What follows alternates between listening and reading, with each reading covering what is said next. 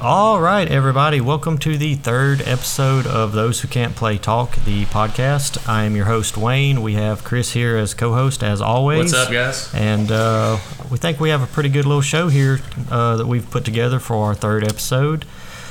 Gonna have a new segment we're gonna try out here in a little bit for our first little topic. Uh, obviously, we're gonna talk about the national championship, uh, the biggest college football game of the year that just happened, and we're gonna roll that into the NFL playoffs, what happened this weekend, and a brief look ahead at what's coming up this weekend for the divisional round. Before we get into all that, though, I'm going to give a little shout out to my fantasy football league. Uh, we call ourselves the league, ironically. Real And- original, dude. I know I didn't make it. That's uh, Jordy Morgan, if he's out there listening. So anybody that's friends with me on Facebook noticed that I changed my profile picture, and in that picture, I'm wearing a toilet seat around my neck, and it says last place. That is because your boy here got last place and had a pretty unfortunate season, mainly with injuries more than anything. Like I basically drafted the worst possible team when it came to injuries, and ultimately it led to me getting last place. So that's where we're at with that. Dude, fan- what is fantasy football? I stopped caring week five. My team was hot garbage. So, Yeah. I mean, I, I probably deserve a toilet seat around my neck for a Facebook picture, but I my can team hook was you awful. up with that. I can hook you Awful. up with that. Um, Speaking of awful, uh, today, so one of the worst things is having to do some of these workouts at home by yourself. And unfortunately, my wife came down with COVID, so I'm having to stay away from the gym for a few days. My myself personally, I tested negative, so we're you know she's kind of self isolating here in the house. But as far as working out goes, workouts like today just absolutely it sucked. It oh, yeah, really today's sucked. I don't know workout was just today's workout was terrible by itself. Uh, I can't imagine having to do that thing by yourself because I did the 12 days of Christmas by myself, and that probably tops my list of least favorite workouts. Not because of, I mean, it was difficult, but not just because it was difficult, but the fact that I was there by myself. It was Yeah. it was so bad. There's nothing worse than rolling solo, and I'll be doing that for about a week. And uh, fortunately for us, our uh, coach at the gym's hooking us up with some open programming and some other like hero workouts and benchmark workouts, which we did today. And it uh, it was filthy. It was You very know, it- filthy. right, Very very um, filthy. So that kind of leads us into our, our first segment, which, you know, me and some of my close friends, we always had a saying. We would tell each other, don't be that guy. So if you guys are listening to the show, this is kind of an homage to y'all. Um, so, CrossFit. Uh, it's an easy target, so don't come at me with, oh, you must be in a cult. You know, I just like to think that I'm a part of a group of like minded people that share the same values and mindset. Um, but you know the way it kind of works for those of you that are unfamiliar with it uh, you know we have workouts that are programmed it might be one or multiple movements that are you know for time or you might have a number of rounds for time or a rep scheme um, or as many rounds as possible and stuff like that so one of the pillars that we have in our gym is you know it's it's kind of an honor system. You're expected to be able to keep track keep track of your own reps. Um, I am notorious for not being able to math. Whenever I Oh, work out, is- I, I can vouch for that. I have to count his reps when we do partner workouts. it's just that much easier if I don't have to think whenever I'm working out. So I think a lot of people can attest to that. That last thing you want to do is try to count 50 reps, which is what we had to do today. So ten that leads different us, movements Yes, 10 different movements. So you, if you can count to 500, today was your day. Um, while working like out. Right. So that leads us into our first segment, which is don't be that guy.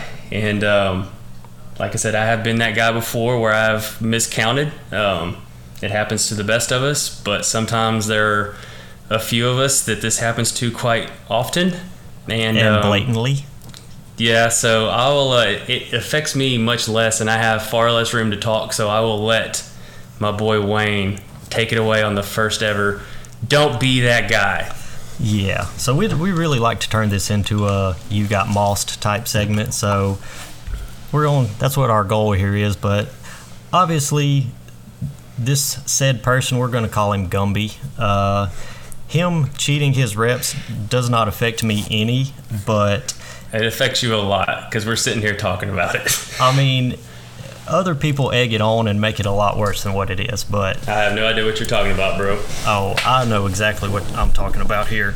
So, said individual, Gumby, has done a lot of workouts with me, and depending on the type of workout, sometimes they're close to me in our amount of work that we do or our finish time. And then there are some that, you know, I just murder them.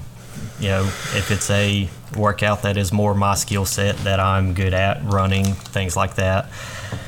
But I've started noticing I did a workout with them and I did all of the reps in the first round. Took a little break before I started the second round, and as the first round was going on, out of the corner of my eye, I saw Gumby take like four different breaks. Well, I didn't take a single one at all during the first round. So when I start my second round, he starts his second round at the same time, and I'm in my head, I'm thinking there's no way that Gumby here did the full amount of work. So I, it it kind of bothered me at first, and I started paying attention, and um, there's a lot of workouts that I think that has been logged into our system that there's just no way this dude is this close to me on some of these workouts, and there's no way he's beating me on some of these workouts. And it, I, I mean, it did. It kind of chapped my ass a little bit. I ain't gonna lie. A little bit, yeah. Yeah. Can tell. So- this is this is just for all the listeners out there. This has become a a weekly event. Um, you know, there will be one or two workouts that pops up, and then I'll get a text that say, "Oh, there's no way I got beaten this workout." So it's becoming a running joke. Yeah. That um, Yeah, that's you know, more well, what like it is He said anything. Gumby is. Yeah, it's Yeah, it's a running so- joke now. So to I finally decided, you know what, I'm gonna stay after into the next class for a little bit and count Gumby's reps for him. You know, I really Talk wanted about petty mayonnaise. Oh yeah, definitely petty. So I'm watching, and I forget the amount of reps uh, that we were doing on the on said workout. I think it was five, ten, and twenty. Yeah, five, So- 10, 20. Um, said person d- did four reps instead of five on the first movement. Went to the second movement, did eight instead of ten. And the third movement was it's a little bit harder to count those reps, so I didn't count them. But I watched three different rounds, and each round only did eight mo- eight reps of the ten rep scheme. So that right there just proved it to me, and I felt satisfied and uh, justified in my efforts. So, uh, with the workout today, your boy was feeling quite trashed when he got done. Like that workout wrecked me so bad. So I'm staying after. I'm kind of rolling out, trying to loosen up, uh, trying to keep from getting super sore is what I'm trying to do. And obviously Gumby was there working out, so I couldn't help myself but look at Gumby while he's working out here, because Not looking at counting. You're counting. Oh Gumby. yes, I was definitely counting. But and I, I knew in my head, and I, I mentioned it to Chris. You know, this this workout was called Filthy Fifty, and I told him uh, over the weekend, I'm already prepared for Gumby to beat me on this Filthy Fifty because he's actually doing the Filthy Forty while I'm doing the Filthy Fifty. I mean, I should have done the filthy forty. yeah, we have this conversation in text. It it is it is out there. So sure enough, uh, I don't count the first rep or the first movement because uh, I missed the beginning and I was talking to somebody about an ailment I'm having and whatnot. So I catch him when he starts his second movement and I count 43 reps and I know I did not miscount by seven.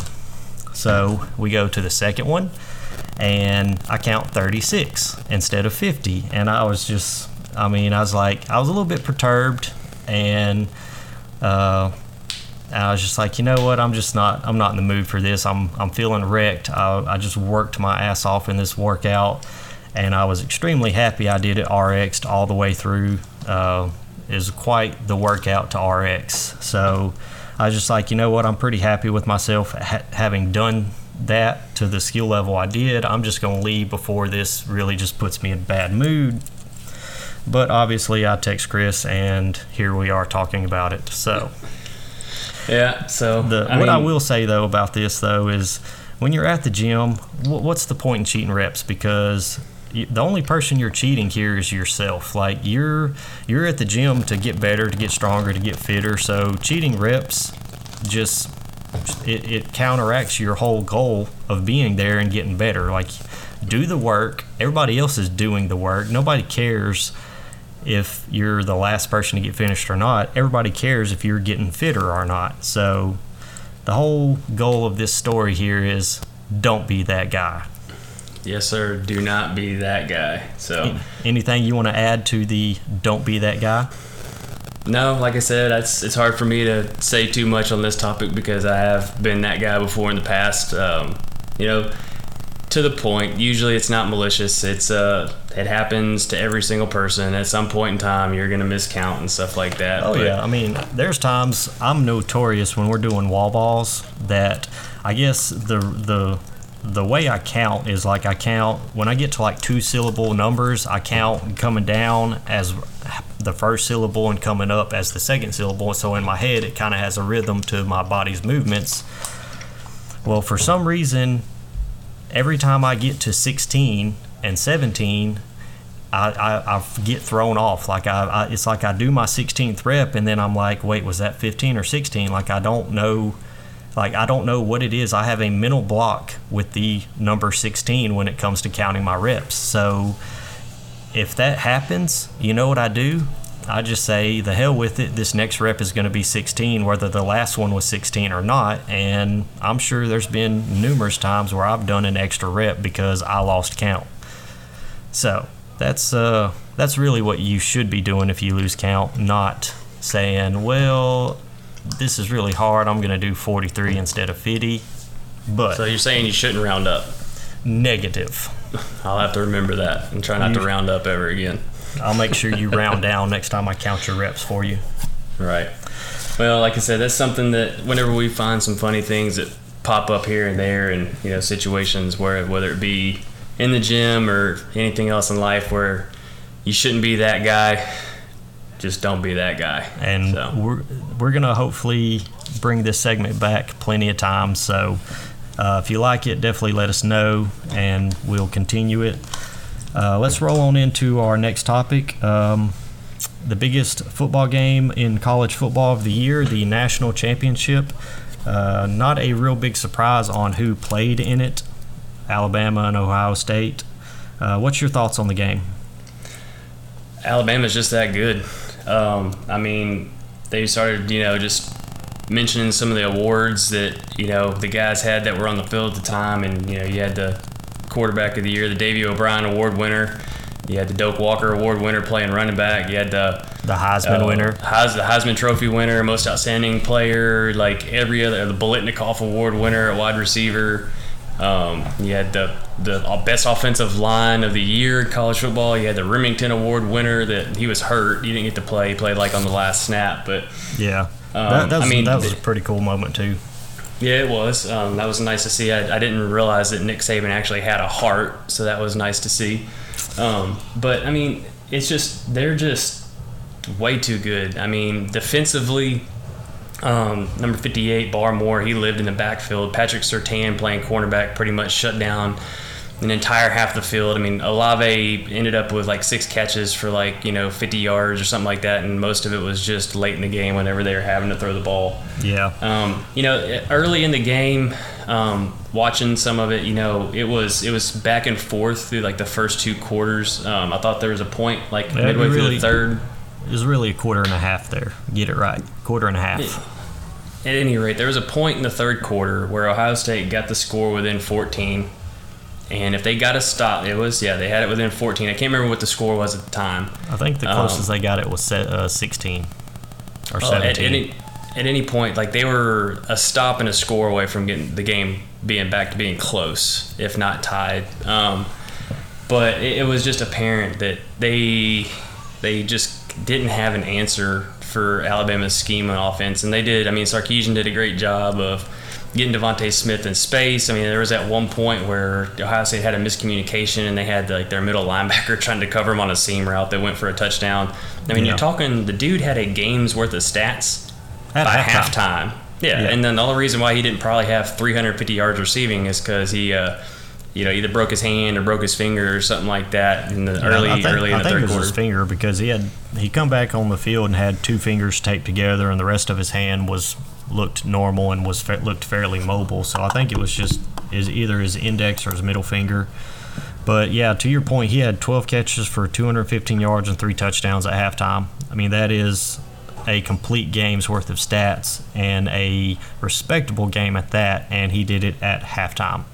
Right. I I mean, mean, I believe that was the most catches in a college football slash BCS game. Um, I want to say like the third most yards, tied for the most touchdowns. Which I mean, I'll go ahead and just say, hey, I was the conversation we had last week about the Heisman. I mean, he proved me wrong. Kid's really good. I mean, he had that great catch in the first half where he got both feet down, laying out on the sideline. Yeah. Um, he just he was just open all night. I mean, Ohio Yeah, State they, should have put three dudes on him. schemed him the best possible way to get him in space and get him open. And they, when he was open, they utilized him. So, uh, hats off to the Alabama coaching staff, Steve Sarkisian, for having that game plan and using his weapons like that because they were extremely effective. Yeah, and it's I mean, any team that you would have run out there, it's tough because I mean, a guy that you know he gets talked about but doesn't really get enough love. Najee Harris. I mean, I'm gonna keep bringing it up. Dude scored 30 touchdowns this year. I mean, that's mm-hmm. I mean that is insane. I mean, I, you know, playing in the SEC, which is always vaunted for having great defenses, and in uh, you know a year like this year where they played a full SEC schedule, basically played everybody. Now I realize that some of the bottom dwelling teams in the SEC, the Vanderbilts of the world and stuff like that, aren't gonna you know they're not gonna put up much of a fight, but still, I mean, like Najee Harris, he ran wild. I mean, to the point where he he essentially didn't play like in the fourth quarter because he didn't need to.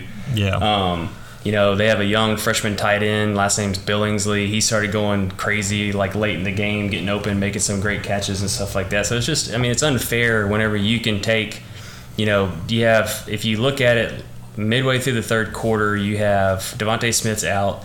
Jaylen Waddle's running around on one foot, which, I mean, he, we Yeah. can get into it, but he shouldn't have been out there. I mean, you're talking about a dude who's about to make millions of dollars here in a few months. Like, why even risk it, dude? I mean, I know that you want to play, respect for being tough and showing your heart and stuff like that, but yeah, there was there's a lot of NFL players that tweeted out saying basically bashing uh, Nick Saban for allowing him to be out there and bashing him, or not necessarily bashing him, but just being basically saying the same thing. Like you need to be you need to be thinking about your future and not this game. Like don't be out there. Don't don't risk further injury. This is not a smart decision. Um, me personally, if he wanted to be out there that bad, and if the medical staff deemed he was healthy, if he wants to go, then I don't, I don't have, I don't have an issue with it. I mean, ultimately, I feel like that comes down to, like I said, him and the medical staff, and if they're both on the same page saying he's good to go, why not let him go?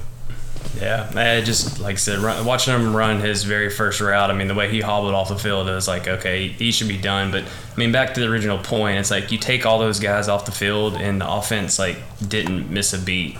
Like later in the game, it's just Yeah, it's even- unfair when they reload Mac with five star after five star. Yeah, Mac Jones even uh, I don't remember what the injury was, but he, he took some, some rough hits and he was he was definitely in pain there down the stretch late in the game and he even he's played pretty well through those injuries. Like you could just see him on the sidelines, like they were going over the the pictures and everything, and you could just tell he was he was hurting. Yeah, But he, he had I a mean, phenomenal game. Um, 36 to 45. Uh, we talked about his completion percentage last week. He completed 80% of his passes last night for 464 yards and five touchdowns. I mean, dude Yeah. had a very, very impressive game. Yeah.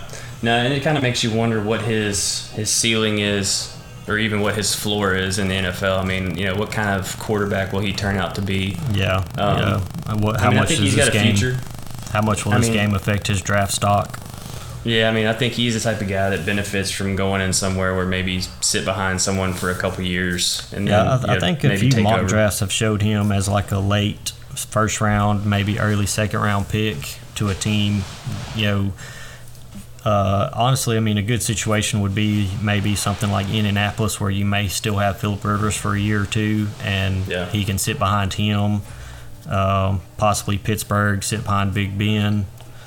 You know, a situation like that, I think, would benefit him, and he he has the potential to develop. Yeah. Now, I mean, I guess one of the comparisons that has come up since this game ended is, you know, to, to me, passing the eye test, so to speak. I mean, I, I definitely, I wouldn't say that they're one of the greatest college football teams of all time. I think defensively, there's you know maybe a few spots where they they weren't like you know quite like the Alabama defenses of old. Now they don't get me wrong, some great players, but um, you know people want to compare last year's LSU team to this year's Alabama team because these Alabama guys are making the claim that like they're the greatest college football team ever. Um, when you stack them up against last year's LSU team, people want to say like, okay, well LSU played, you know, Oklahoma and this team and that team, and you know, ran the table and all that. But, um, you know, I don't know. Like I said, definitely probably one of the best college offenses I've I've ever seen. Um, I'd put them right up there with like the 2001, 2002 Miami Hurricane teams. I mean, where you just had a litany of first rounders on, you know, the offensive side of the ball. But I mean, I, I guess it's, you know, comparison is the root of all evil. You know, everyone in their fan bases, and especially a fan base like LSU, um, you know, they're they're always going to pull for their guys and stuff like that. But I mean, I think you're kind of splitting hairs. I mean, you could probably say that on paper, the 19 LSU national championship team and the 2020 Alabama national championship team are probably comparable across the board. Um, yeah, and in a situation like that, it, it's it's kind of like the LeBron and Michael debate. Uh, it's just all you can do is look at it on paper, but I mean, you'll never you'll never have an adequate comparison because they can never play each other. They'll, I mean, it's just it's a talking point more than anything, and it's it's about pride. You know, like you said, yeah. LSU's fan base is going to pull for them. Alabama's fan base is going to pull for them. They want they want the bragging rights. So yeah, that's definitely true. Um, I mean, now kind of moving on to like Nick Saban and his legacy, dynasty, whatever you want to call it. Um, I don't think that there's any debate. I mean, you can post up the meme with a dude sitting in the chair with his cup of coffee and says, "Change my mind," but he's the greatest college football coach of all time. I think he's pretty much cemented that legacy with his seventh national championship. Um, now, yeah. I guess my question to you is: Is it getting boring with Alabama just winning like this all the time? Like, it does it.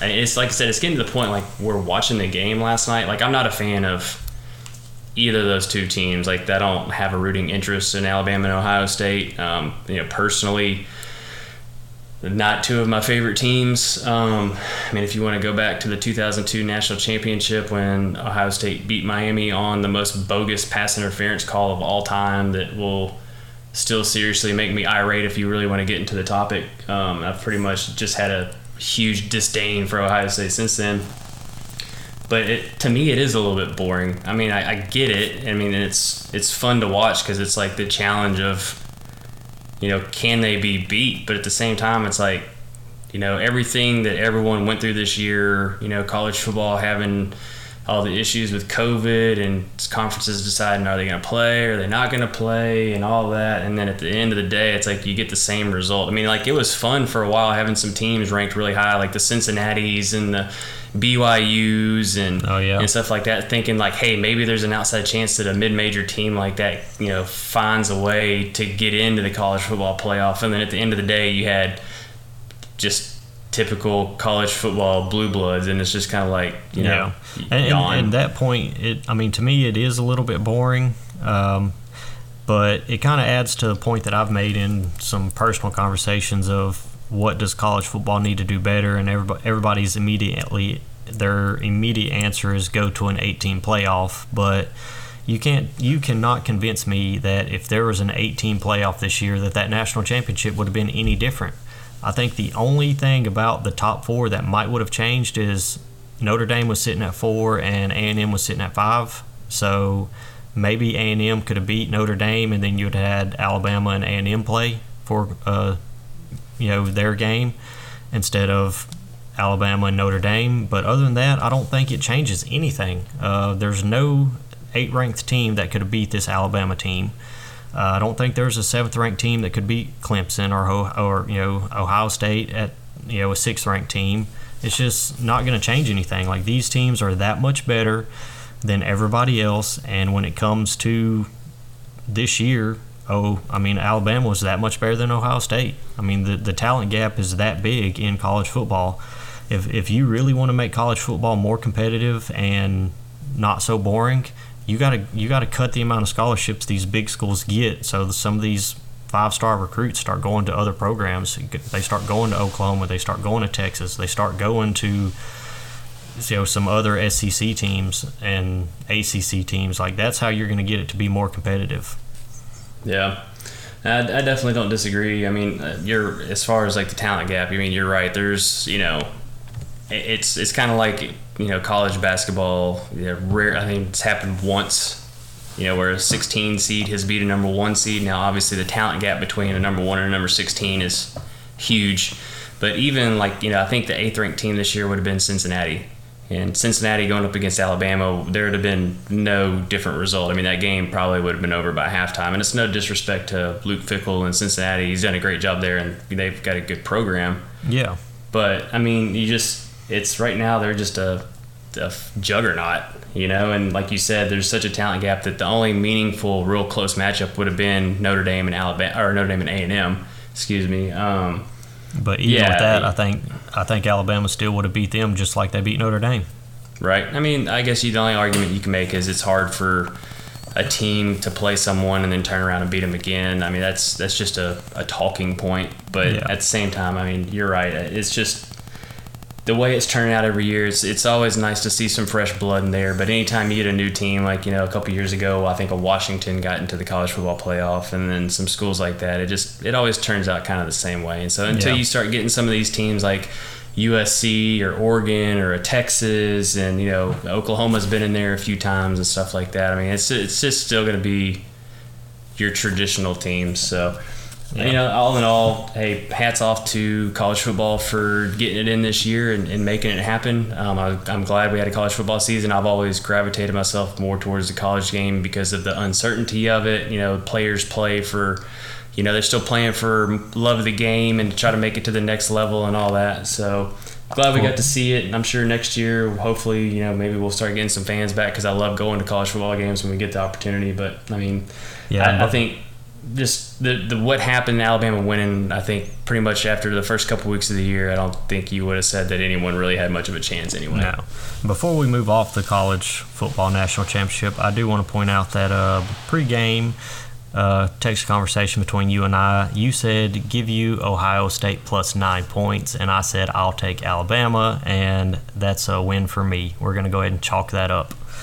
Yeah, so you know, I, and I had a feeling just a gut feeling that Ohio State was going to play them better than they did, and like through the first like quarter and a half, like you said, I thought maybe there was an outside shot, and then Alabama yeah. and I doing bring Alabama up, things just ran them over.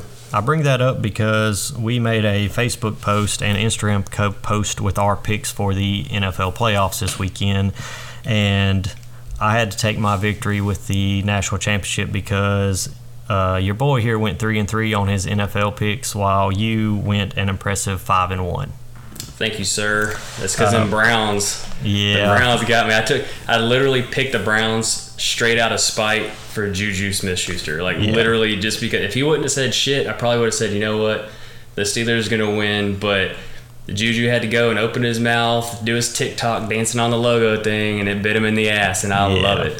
Sometimes uh, you just shut up and play. Yeah, real quick shout out to our to our boy Alan Baxter. He was uh, one of the few that commented on uh, our post and gave his picks. Uh, a few other people, but uh, hopefully in the future we can get a little bit more interaction on those those topics and uh, interact with some of y'all on our social media pages. But let's jump right into the NFL playoffs. We had the Bills playing the Colts. Uh, we both had the Bills picked to win, and I, I really wasn't super impressed with them. Uh, they kind of let the Colts hang around too long in that game. Uh, the Colts kind of bit themselves in the ass by going for a touchdown on fourth and fourth and goal there late in the half. Uh, a lot of people have said they don't like that decision. Take the field goal, take the three points, and in hindsight, they lost by three points. So theoretically, the game could have been tied at that point. I don't really fault them for that decision. It's a it's an analytical thing. You you go for that. You make the touchdown. It gives your chances of winning. It boosts it up so much more than three points or and the gap between getting three points and getting nothing really doesn't substantially lower your chances of losing or winning at that point.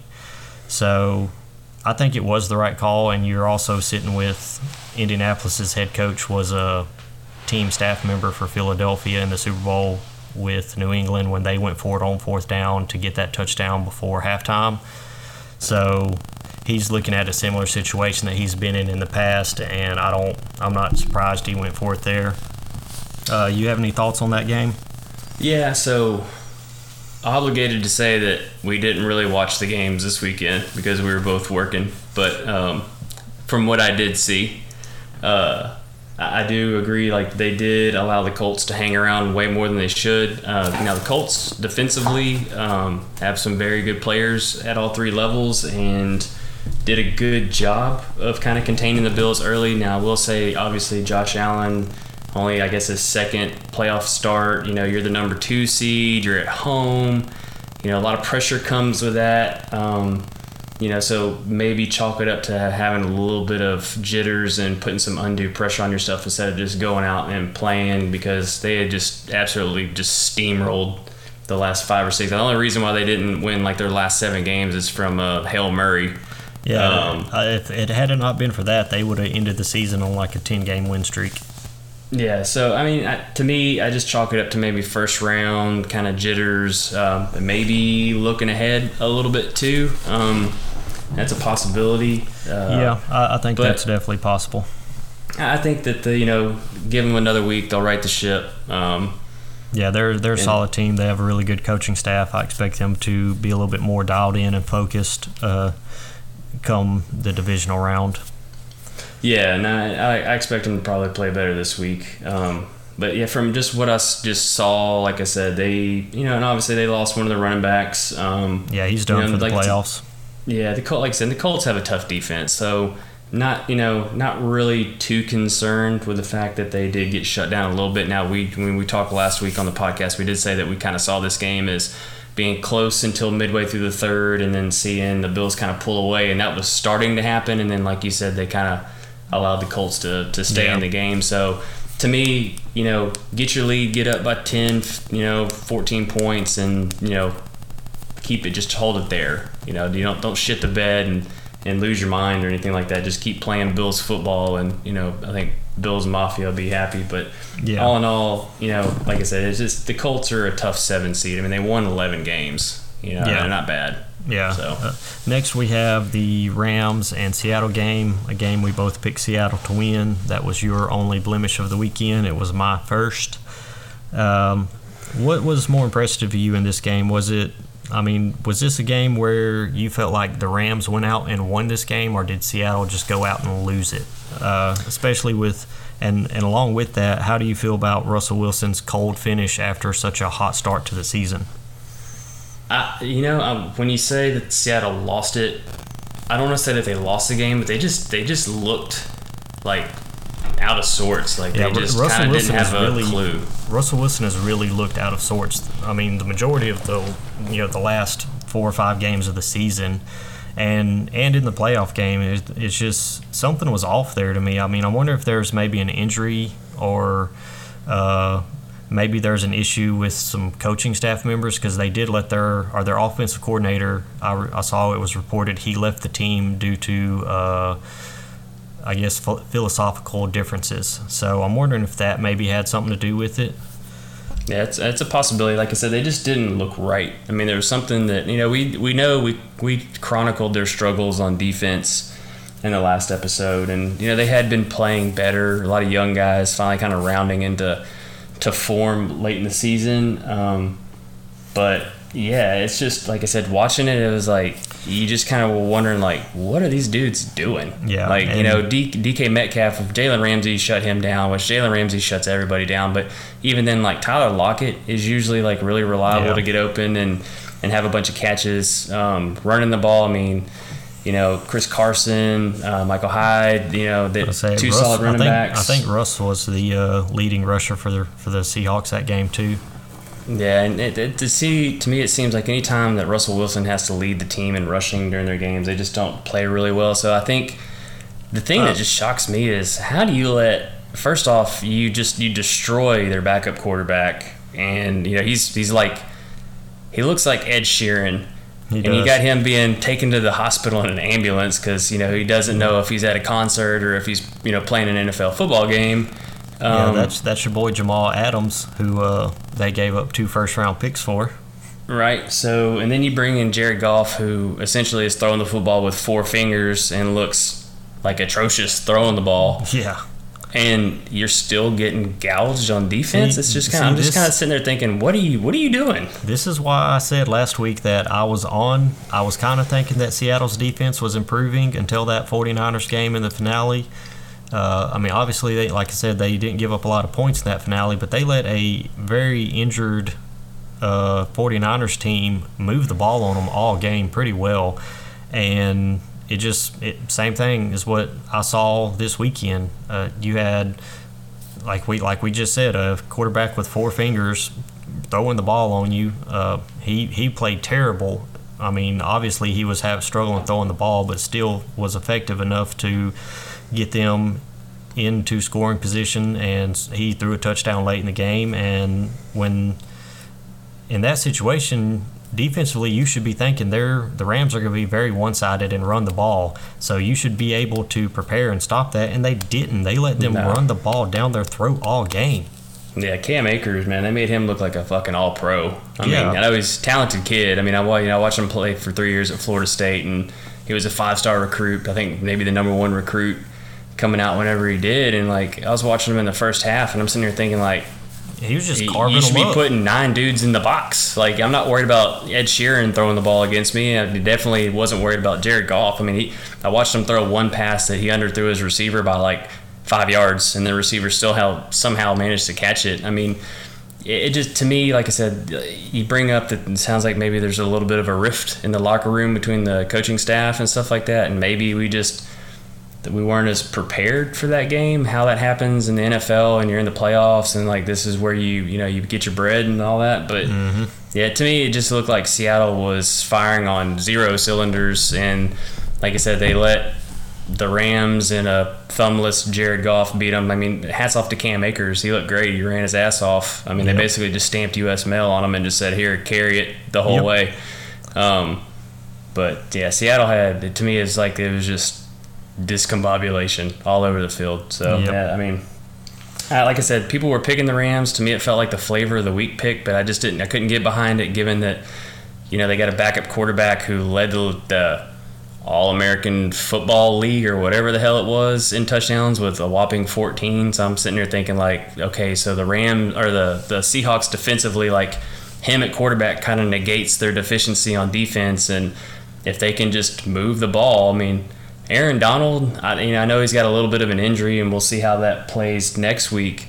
But Aaron Donald was like, he was living in Russell Wilson's back pocket. I mean, essentially, like you know, he he was in the backfield every play. Yeah, every Russell, single play. Russell I mean, Wilson was just essentially who took him out of the game. He got a sack on him, and Russell Wilson landed on him, and that's when he went out of the game with his rib injury.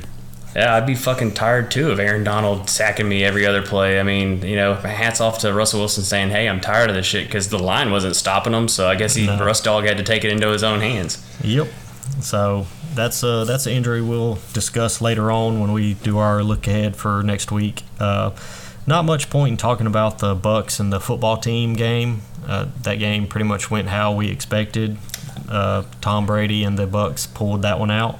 Let me Uh, just stop you right there and say there is one thing to talk about in this game. Heinicke, I, I think his name's Taylor Heinicke. Yeah. Props to that guy. He was like three weeks ago was taking fucking college classes at Old Dominion and uh, get signed to the practice squad because all of Denver's quarterbacks, you know, they all went out with COVID and stuff like that. So, you know, Washington's like, oh shit, we need to get somebody, so we're gonna hire this guy. And he goes out and he he played, He played like he started well. all 16 games. Like he looked. I mean, I don't want to say he looked great because some of his throws were a little bit high and stuff like that. But dude was like genuinely making plays, and then that rushing touchdown that he had, like.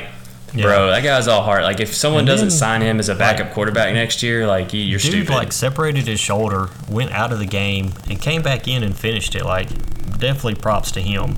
I think the only other thing worth mentioning in that game is if Alex Smith would have started, I think the Buck, I mean not the Bucks would have had a lot tougher road. I think uh, the football team really could have made that game close and because I mean they just they were just lacking on offense early on, but. Uh, it's a shame Alex Smith couldn't play. Obviously, I, we both agree he's comeback player of the year. It'd have been awesome to see him get a another playoff start in his career before he hangs it up. Uh, Yeah. Like because rumors are he's heavily considering hanging it up after this season.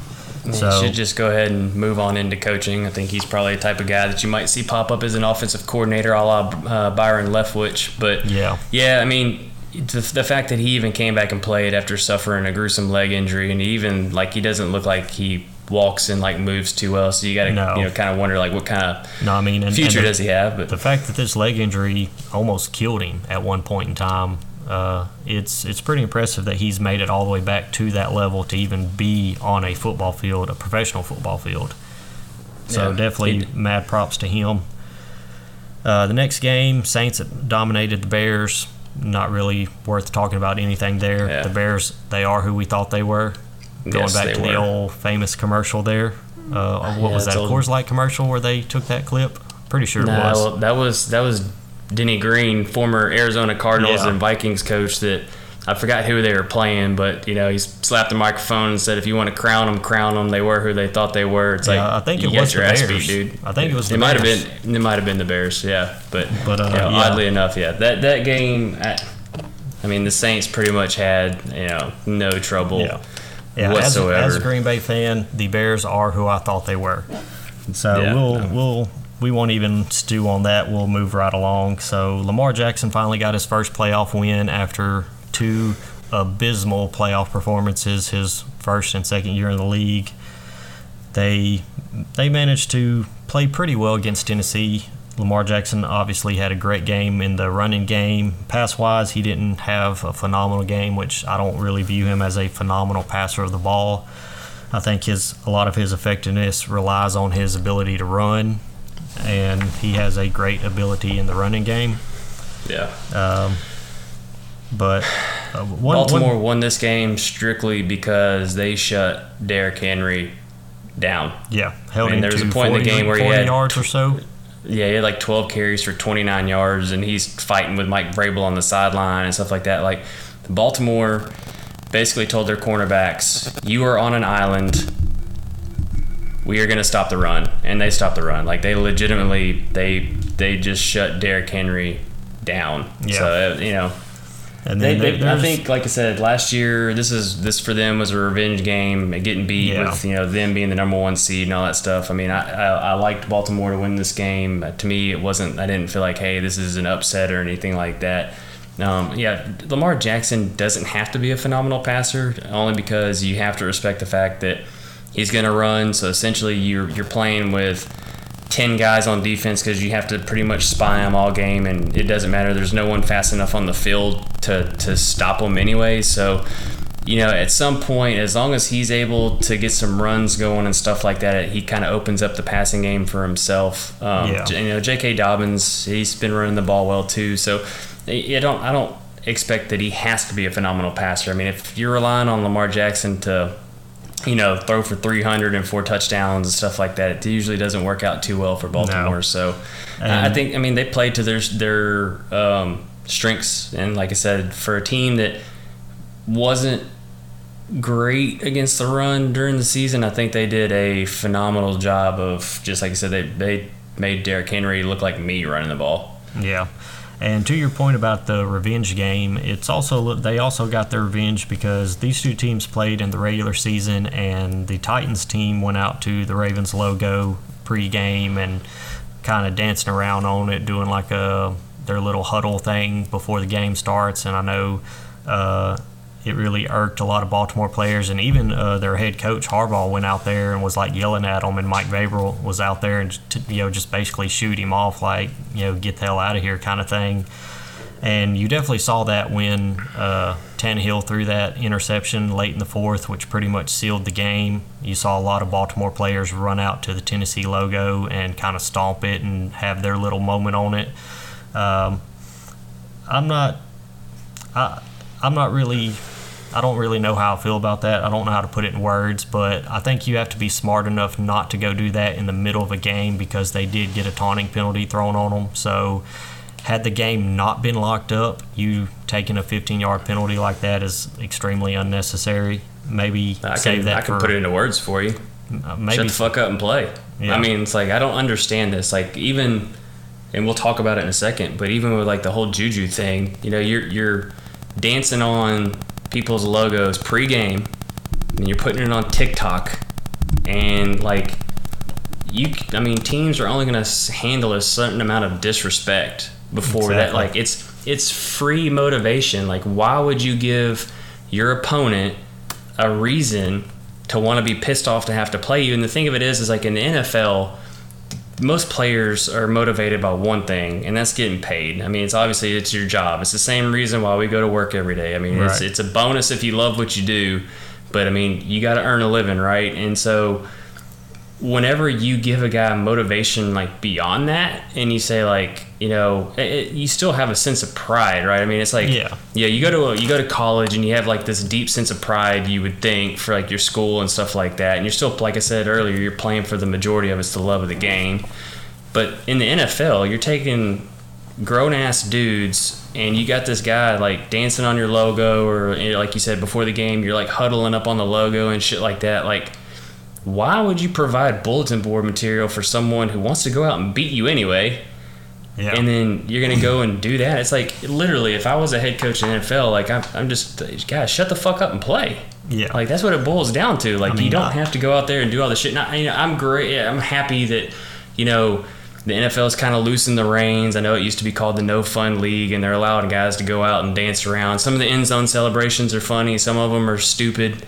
Yeah. Um, it's nice to see that, like I said, the NFL kind of loosened the collar a little bit and said, like, hey, you know, we don't have to be so stiff all the time with some of this shit. But I mean, there's some things that like you just you just don't do. I mean, you got to at least before the game respect your opponent, say all the cliche euphemisms and you know stuff like that. That you know you respect your opponent. You know, don't say the the Browns is the Browns and stuff like that. Like I said, you just don't provide, especially in the playoffs or going into the playoffs. Don't give a team any Yeah. extra reason to to want to beat you. Yeah, I, I have my opinions on that. We'll get there in just a minute. Um, I want to hit one more thing for on the Baltimore game before we leave it, before we jump into all that other stuff.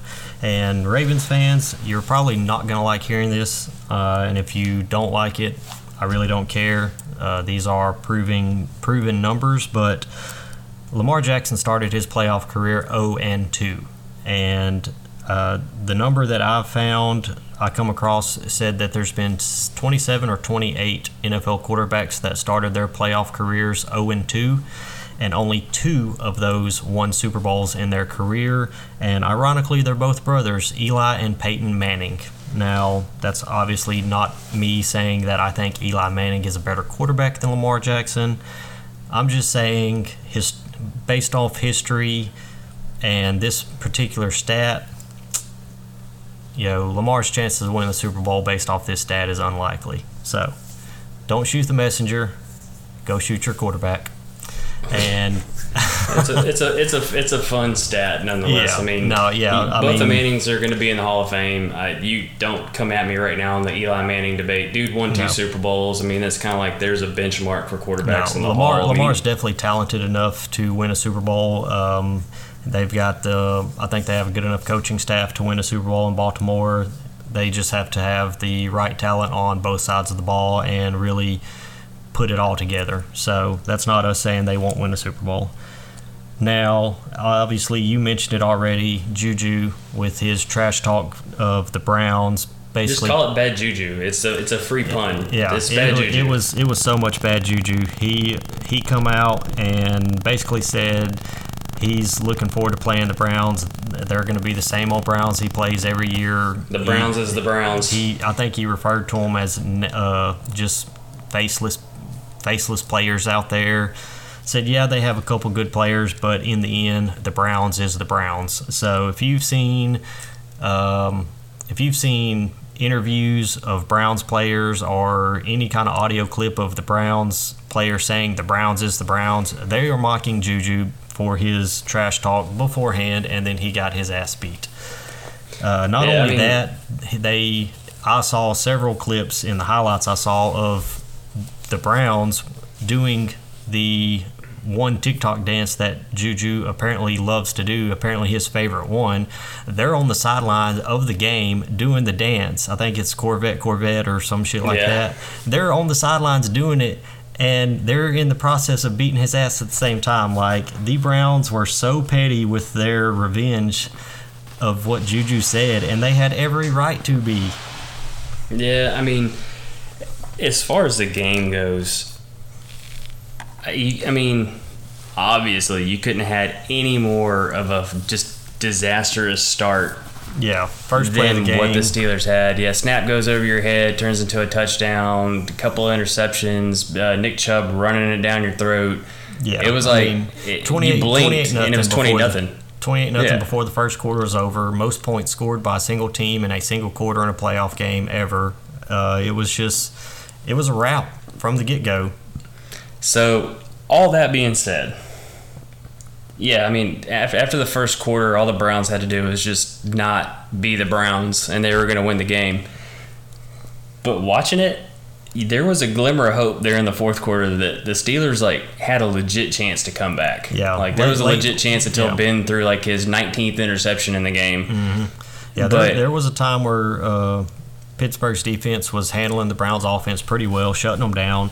And I kept telling a buddy of mine, man, they need to do a they need to do a running back screen. Like Pittsburgh's bringing the pressure, they need to do a running back screen. If they can get the ball behind that blitz to a running back, they're going to pick up a huge chunk of yards. And I told him this on two separate drives, like back to back. Told him, man, they need to do a running back screen.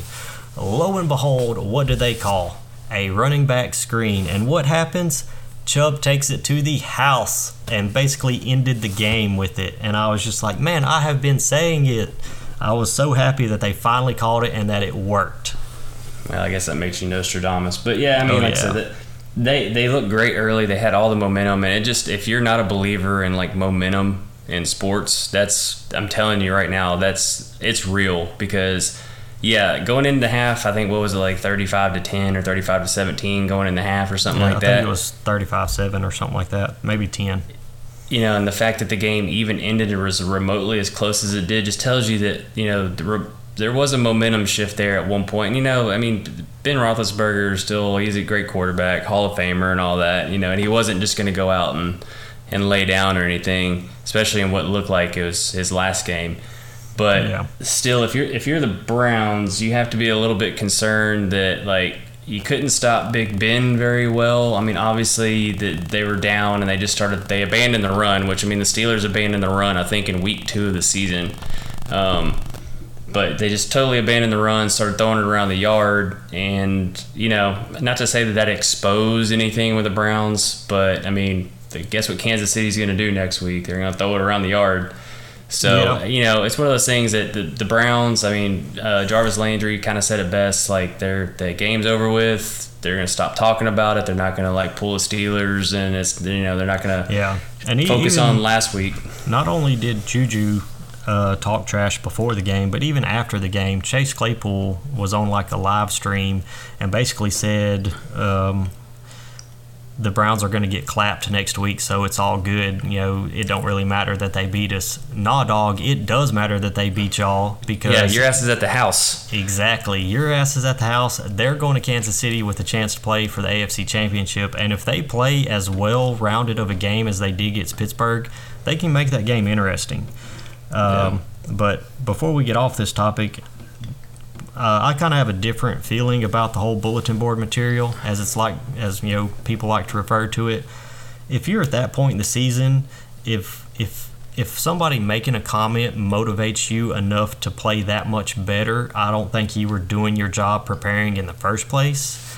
Um, I, I just if I mean, it, maybe it might be a little bit different for the Browns because obviously they hadn't been in the playoffs in 18 years.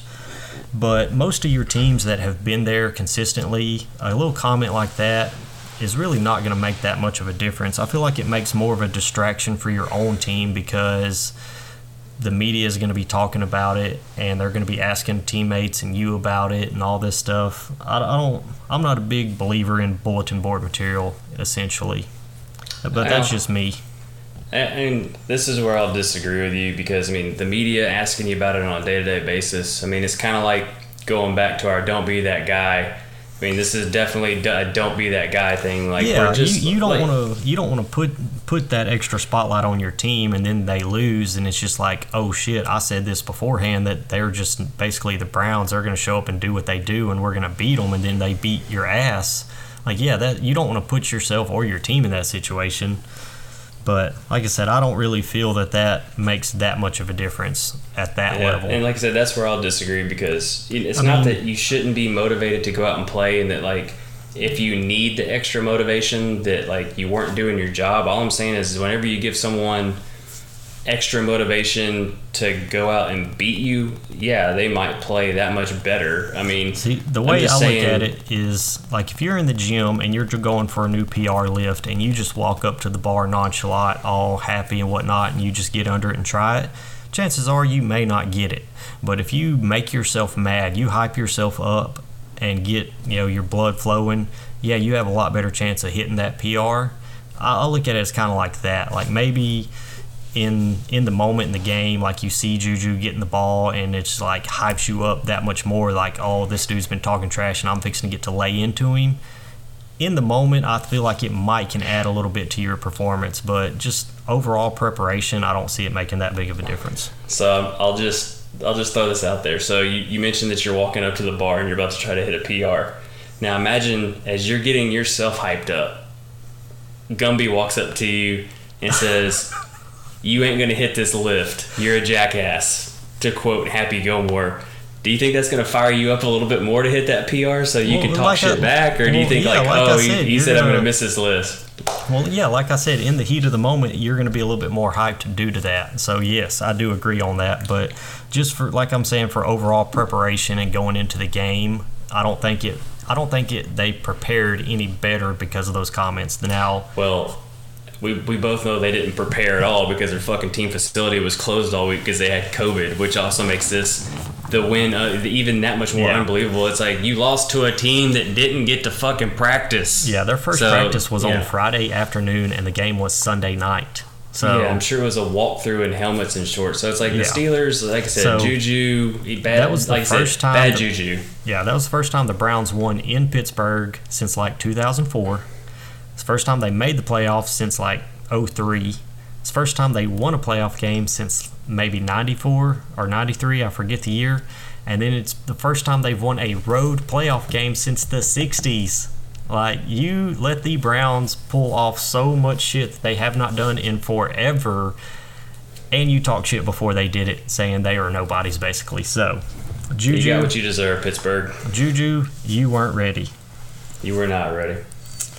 So uh, that pretty much wraps up the whole NFL playoffs topics. Uh, in our next episode, we'll go more in depth in next week's games for the divisional round. We're looking at the Rams traveling to the Packers, the Bucks traveling to the Saints, the Browns traveling to the Chiefs, and the Ravens traveling to the Bills. So, like I said, Yeah. we'll get more in depth in that later on. And any closing thoughts? No, um, you know, just don't be that guy. Count your reps. That's Yeah. right. And look out for us on social media. Getting uh, get involved with us, interact with us. We encourage it. Uh, we want to interact with y'all. And as always, we appreciate the followers. We appreciate the feedback. And everybody have a good week. Yeah, we'll hit you in the next one.